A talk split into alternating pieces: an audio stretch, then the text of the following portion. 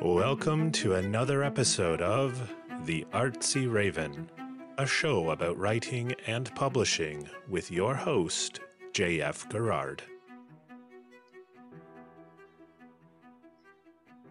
Welcome to the Artsy Raven podcast. I'm your host, J.F. Garrard, and today's episode is called Selling Books Made Easy An Insider's Guide. And we will be speaking to Chris Houston, the marketing guru of The Idea Shop. So, Chris is a 20 year publishing industry veteran and book lover who has worked as a marketeer for some of the biggest publishers in the world, including Penguin Random House, Scholastic, and DK Publishing. He is now the driving force behind The Idea Shop, a one stop shop for fresh new ideas on how to promote creative endeavors of all kinds, from books to podcasts. And The Idea Shop can be heard each month on Sauga 960 AM radio. So, welcome, Chris. Thank you for having me. Uh, so why don't we start a little bit from the beginning? Can you tell us a little bit about yourself and what the Idea Shop is? Well, the Idea Shop is the culmination of, you know, like you had said, I've been in publishing for over 20 years, and I was always the ideas guy.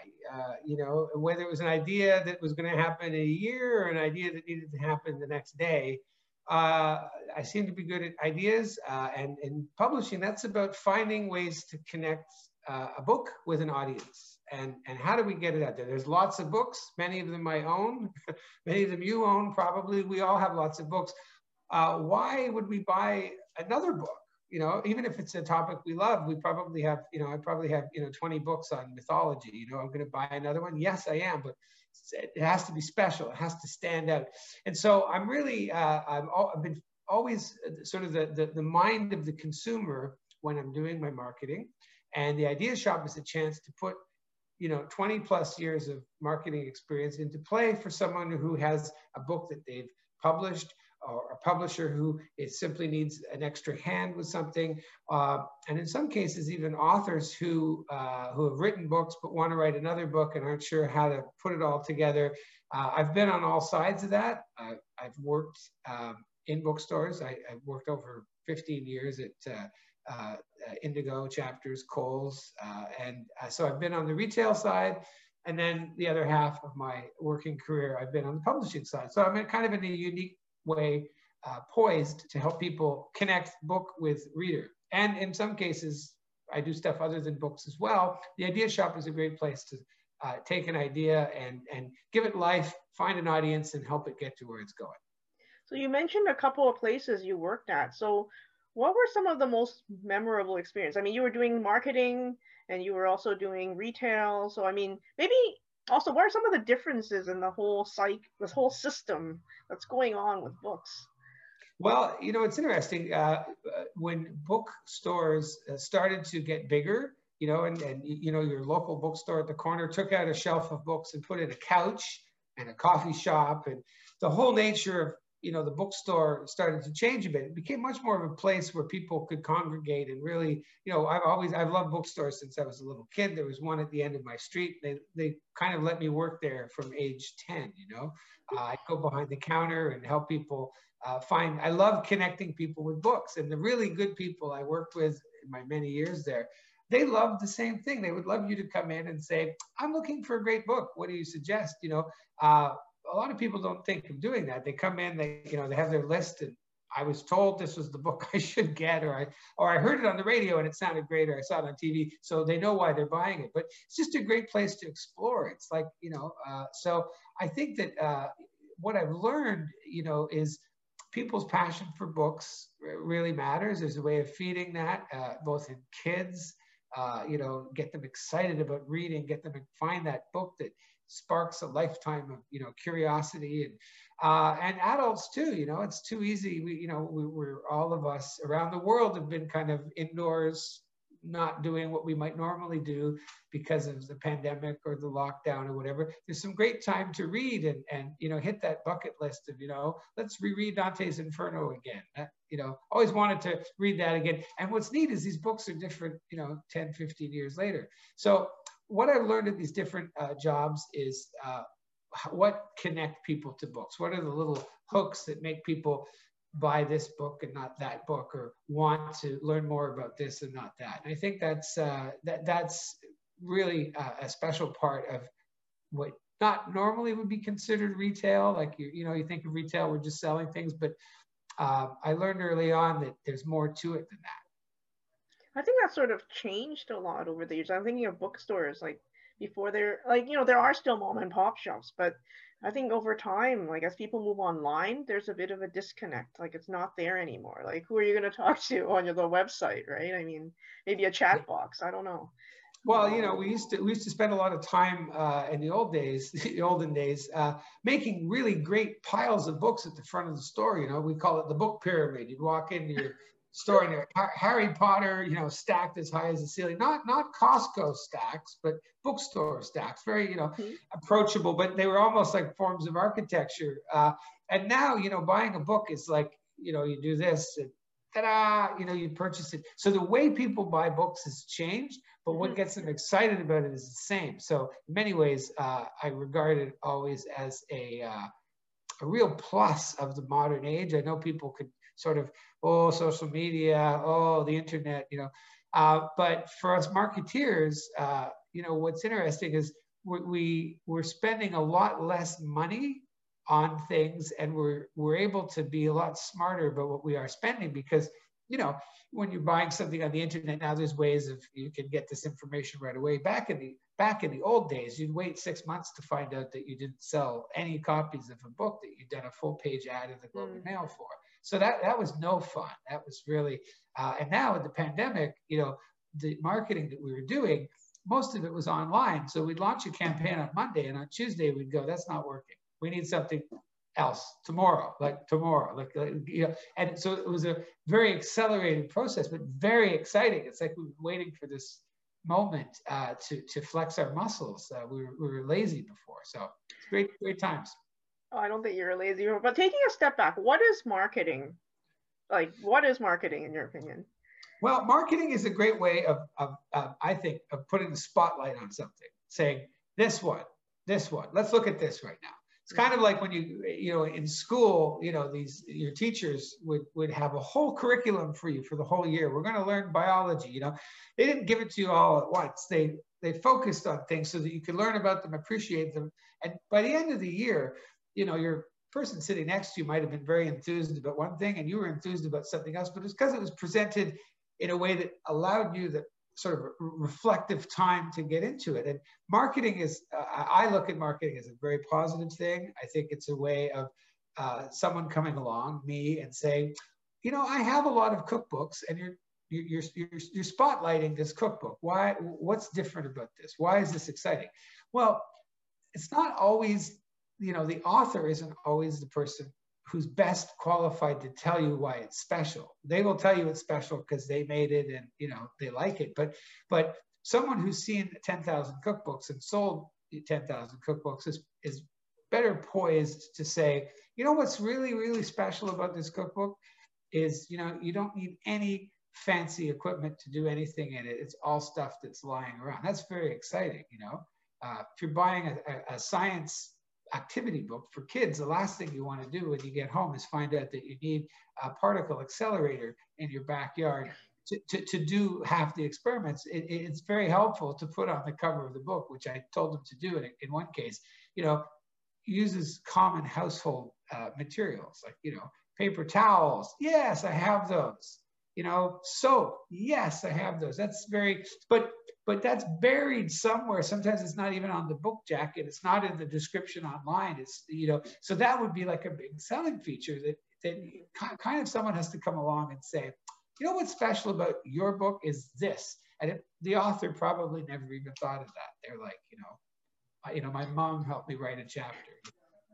Well, the author's too close to the book, right? Like it's, you know, it's almost like they're so in the weeds, they don't step back and look at the bigger picture sometimes. So that's it. That's yeah. it. It's hard for the authors. The authors are the creative force. Nothing happens without them. We must respect the fact that the creative force may not feel like getting up at 6 a.m. and doing a live radio interview on CBC. I mean, they probably will. They'll do it because it's CBC and all that. But uh, doesn't mean they're going to be great at it, and they may be having a bad day, and and and really were happier the day the books arrived in the box, and they're like, "Yay, this was the best moment." For other authors, the CBC interview is like the pinnacle, but it's, every, it's a bit different, and there's you know.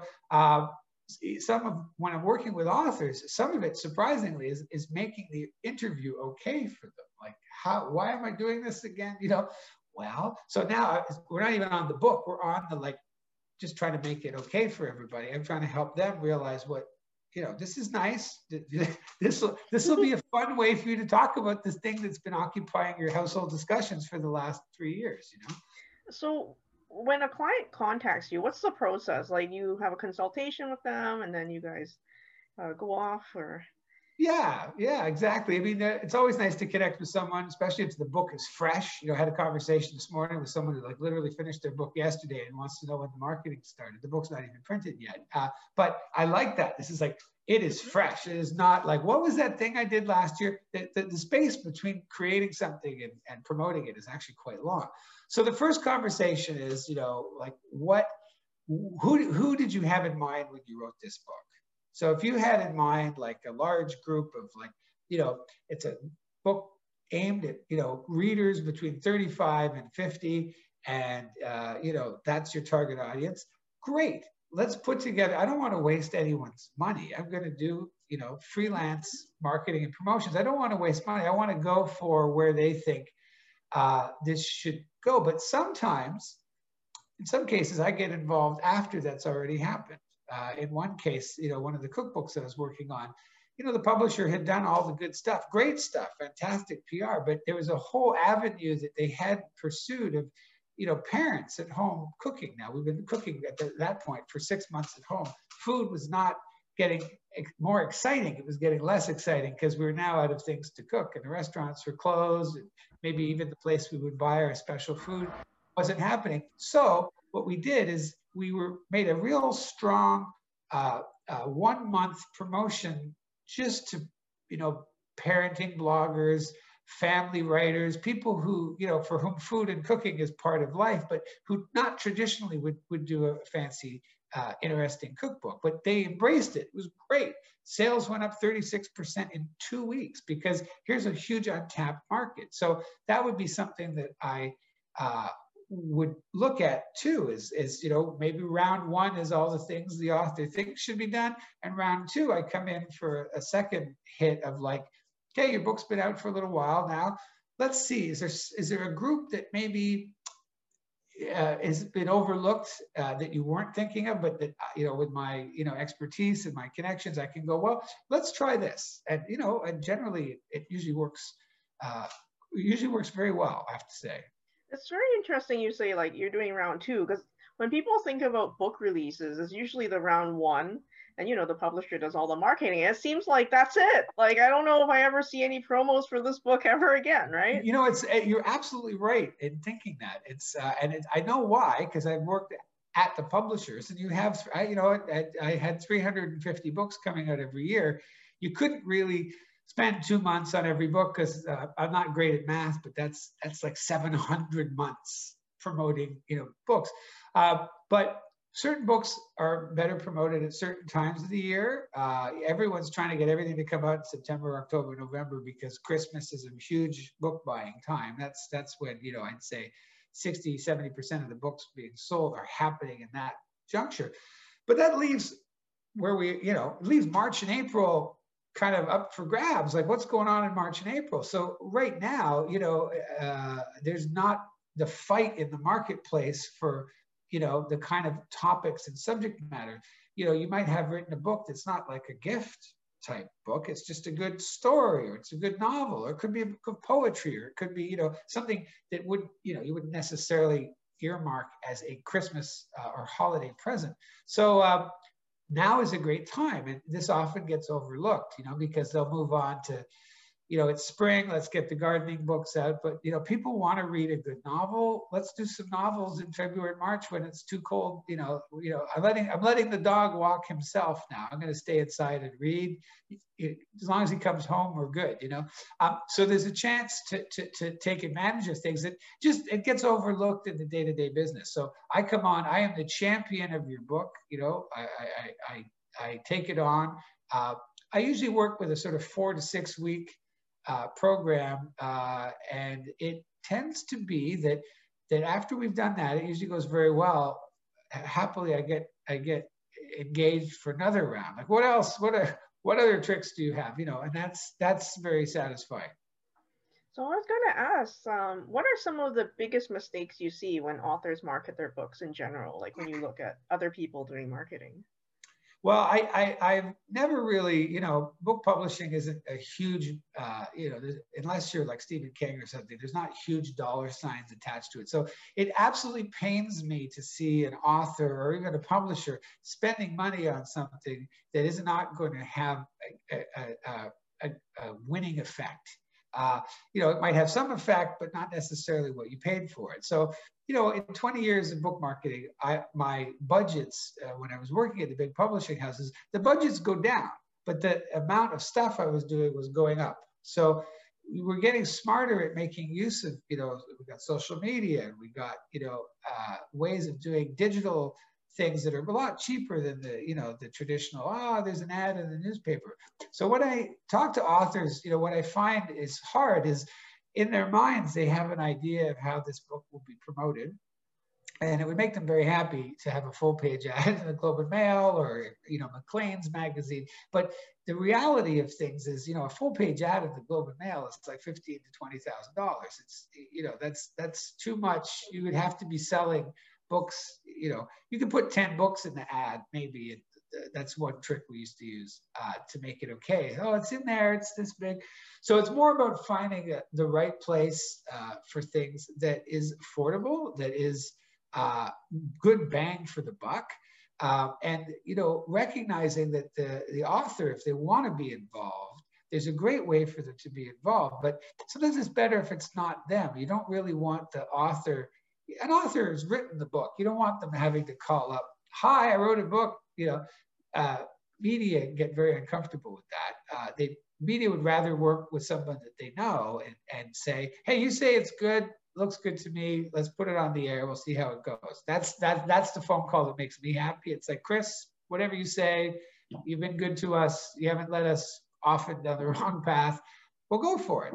And then there's some you have to work a little bit harder for, but there's no use in spending money and, and energy booking yourself on a book tour across Canada, if you're going to be, you know, sitting in a, a room with two or three people, that might be nice in and of itself, but then you'll be exhausted and you won't want to do something else that actually could reach more people and have more effect. It's actually cheaper and easier.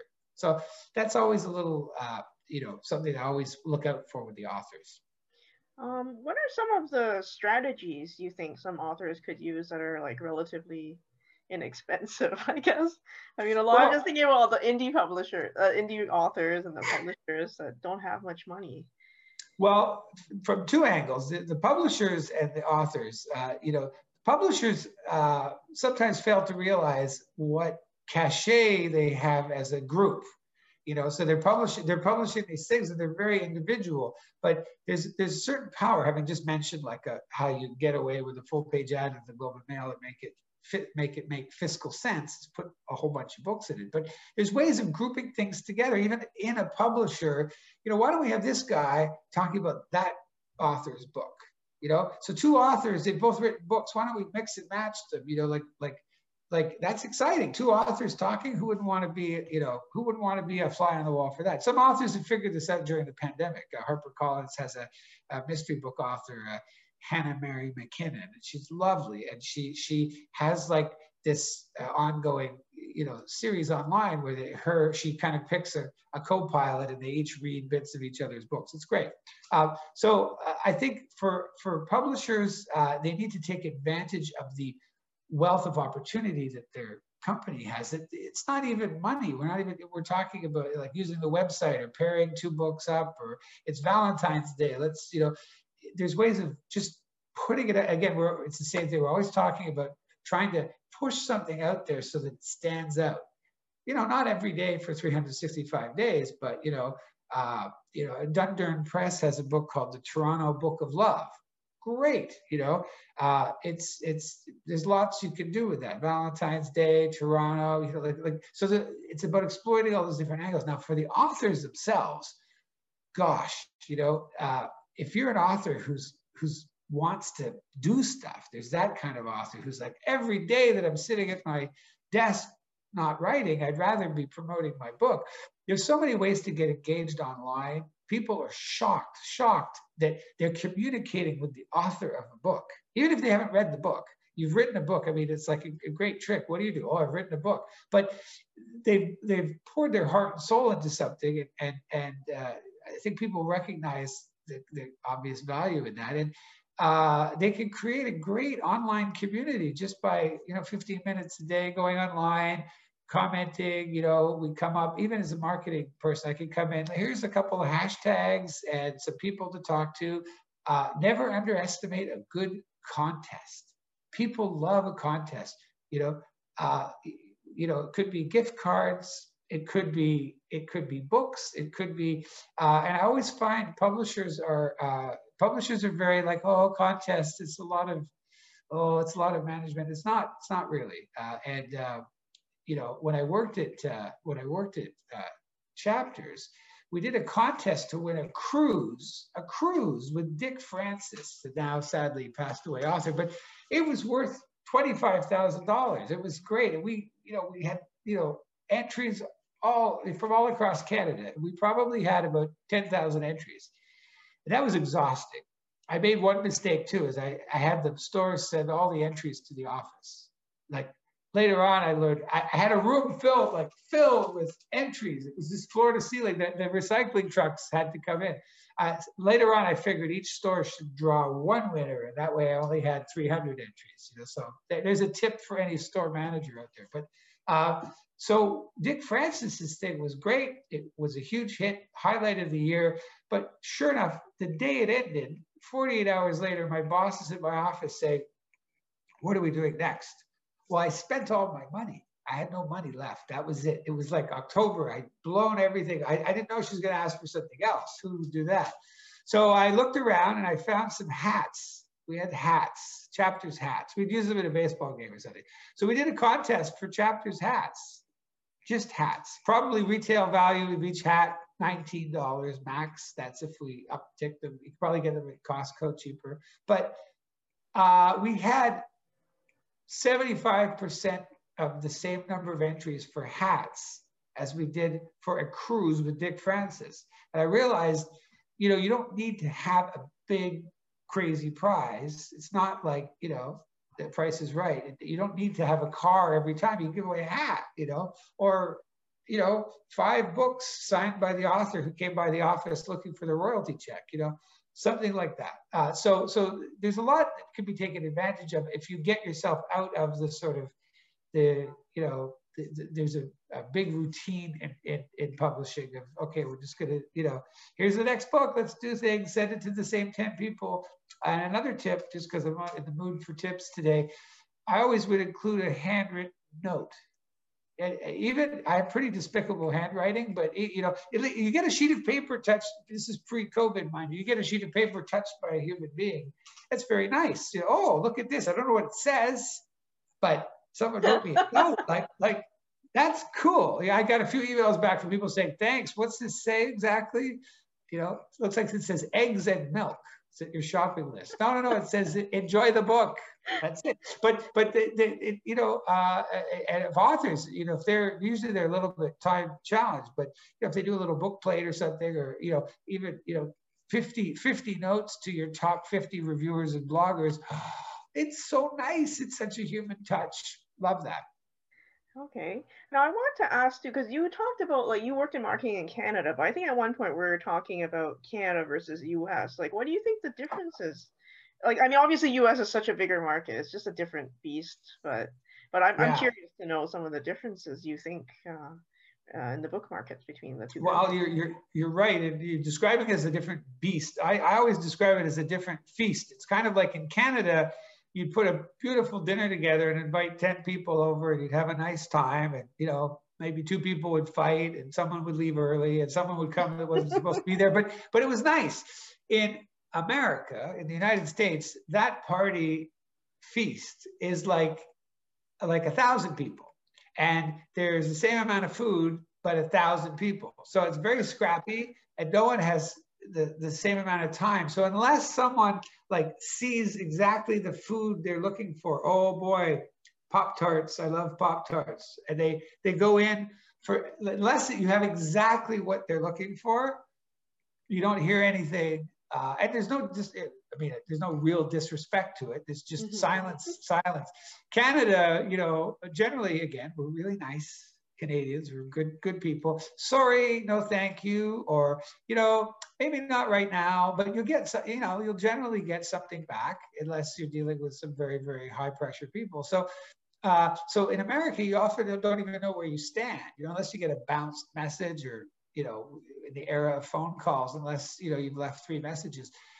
Eh, you don't know. So uh, it's harder to get, you know, we're talking uh, a lot of effort, but if you get something in the mm-hmm. America, if you get it, it's huge. And so in that way, it's bigger than any five things you could do in Canada if, if you're just interested. So it's a very different mindset. So if an author uh, or, you know, comes to me, specifically an author, because, you know, I know that market, uh, they come to me and they say, oh, I want to promote this in the US uh, you know, it's going to be a, a, little bit more money. It's going to be more time, and the expectations are going to bring them way down. You know, uh, so you know, pitching someone to Oprah for the magazine. You know, I, I, mean, I've got twenty. I know twenty people who work at the magazine, but you know, unless I have exactly what their boss was looking for, ah, you know, not this month. Uh, the good news is uh, about America, though, the, the the speed of things is so quickly. You, you, know, you can pitch something three months later, and they're like, "Fantastic! Where this is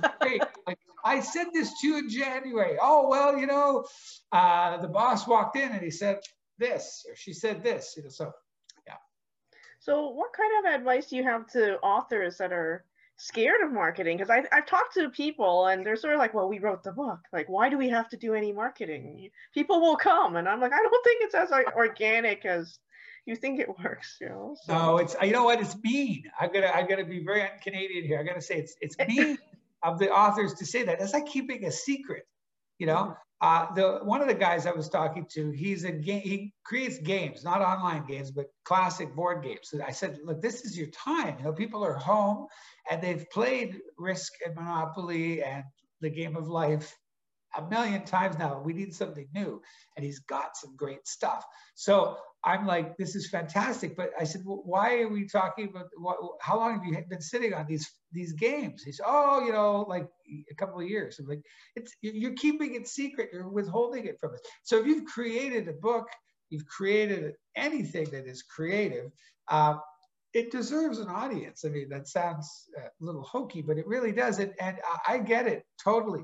You're a creator. You're exhausted. No one else can do what you did. You created something that only makes sense to you and you put it forth in a way that everyone can share and enjoy. Take a nap. Hire me and let me do the let me do the talking. As you can see, talking not a problem. Uh, and and like let me figure out what it is that is really going to connect with people this time. If we're in America, three months later, I can find something else. Let's talk about, you know, there's one chapter in this book that, that talks about, uh, you know, one of the great books that I did is a, a book called A Thousand Ships by Natalie Haynes. And she's a British, she's a comedian, but now she writes about mythology. And she, she did a book on the Trojan War, but from the perspective of all the women characters. Well, this is a great idea. Now, she has no trouble talking about the book. And she's a former comedian, so she's funny and she's smart, and the characters are, you can imagine, women of mythology. Who would not want to get invited to that cocktail party? It would just be off the hook stories and gossip and, you know, good kinds of fighting and maybe even an arm wrestler too. I mean, these are heroic characters. So, so I loved, I loved this book. It was like, you know, the Trojan War. We all know enough about that to get past the big wooden horse. The big wooden horse is not that important. What's important is these these women are waiting for their husbands to come back from war. There's goddesses fighting over who's better looking. It's like Kardashian, it's the Kardashians in, in, Greece. You know, it's it's so compelling, and uh, uh, I think that me talking about it, who is clearly not a woman, and and you know, uh, you'd be less likely for me to push a wild feminist agenda in a conversation. I am simply responding to how freaking amazing this book is and how fun it is and how I want everyone, boy, girl, you know, I want my my 13 year old son to read this book as he's covering mythology because I'm like, look at how real this is. So this is a great thing. The author's definitely going to be a great interview, but but on another side, there's there's this guy talking about this book of women of the Trojan War. Like that's kind of interesting, you know, because it's, it's, again, I'm being very genuine. I mean, I I, oh, I think you're enthusi- You're so enthusiastic. I think it travels with you and it shows in your work. Now, one last question is, where can we find the Idea Shop and you if we're interested in getting you to help us be our champion? Well, we are we are at the ideashop.ca online. Uh, that's the all the links are there. We're on Instagram, uh, Idea Shop Canada, uh, and uh, Twitter as well. The Idea Shop CA. Uh, but if you go to the website, theideashop.ca, uh, all my contact info is there. You'll see the faces and words of some of my some of my clients who are very pleased and delighted. Um, so it's a, it's a great it's a great first step for anybody who's got I have something I want to share it. Maybe I maybe I could benefit And We're good at small things. We're good at big. You know, we've done big things. You know, I, I have got one client I've had since the first day I opened, and he's sticking with me because we keep finding new ways to promote his book, which is great. And uh, you know, I'm always looking for for new stuff. Uh, I've taken on a podcast uh, based on a, a, fascinating love triangle between Sherlock Holmes, uh, Moriarty, and Moriarty's sister. Uh, and it's it's created out of Montreal. It's called Genius Genius Podcast, uh, and it's very very cool. Uh, it, it uh, we pitched it to Netflix. Very exciting. So you know, uh, so it's very there's always there's always stuff to be done. So I'd love to hear from anyone. Awesome. So thank you very much, Chris, for being on our show. Thank and you. Um, yeah, and hopefully we'll speak again at another time. You bet. Right. Okay. Bye. Bye bye. For more upcoming episodes of the Artsy Raven about writing and publishing, visit us at jfgarrard.com slash arpodcast. If you enjoyed the show, you can show your appreciation by buying us some digital coffee. The Artsy Raven is produced by JF Garrard. The voice in the show's introduction is Chris Corman, and music is by Tim Moore. Thank you for tuning in. Until next time, stay safe.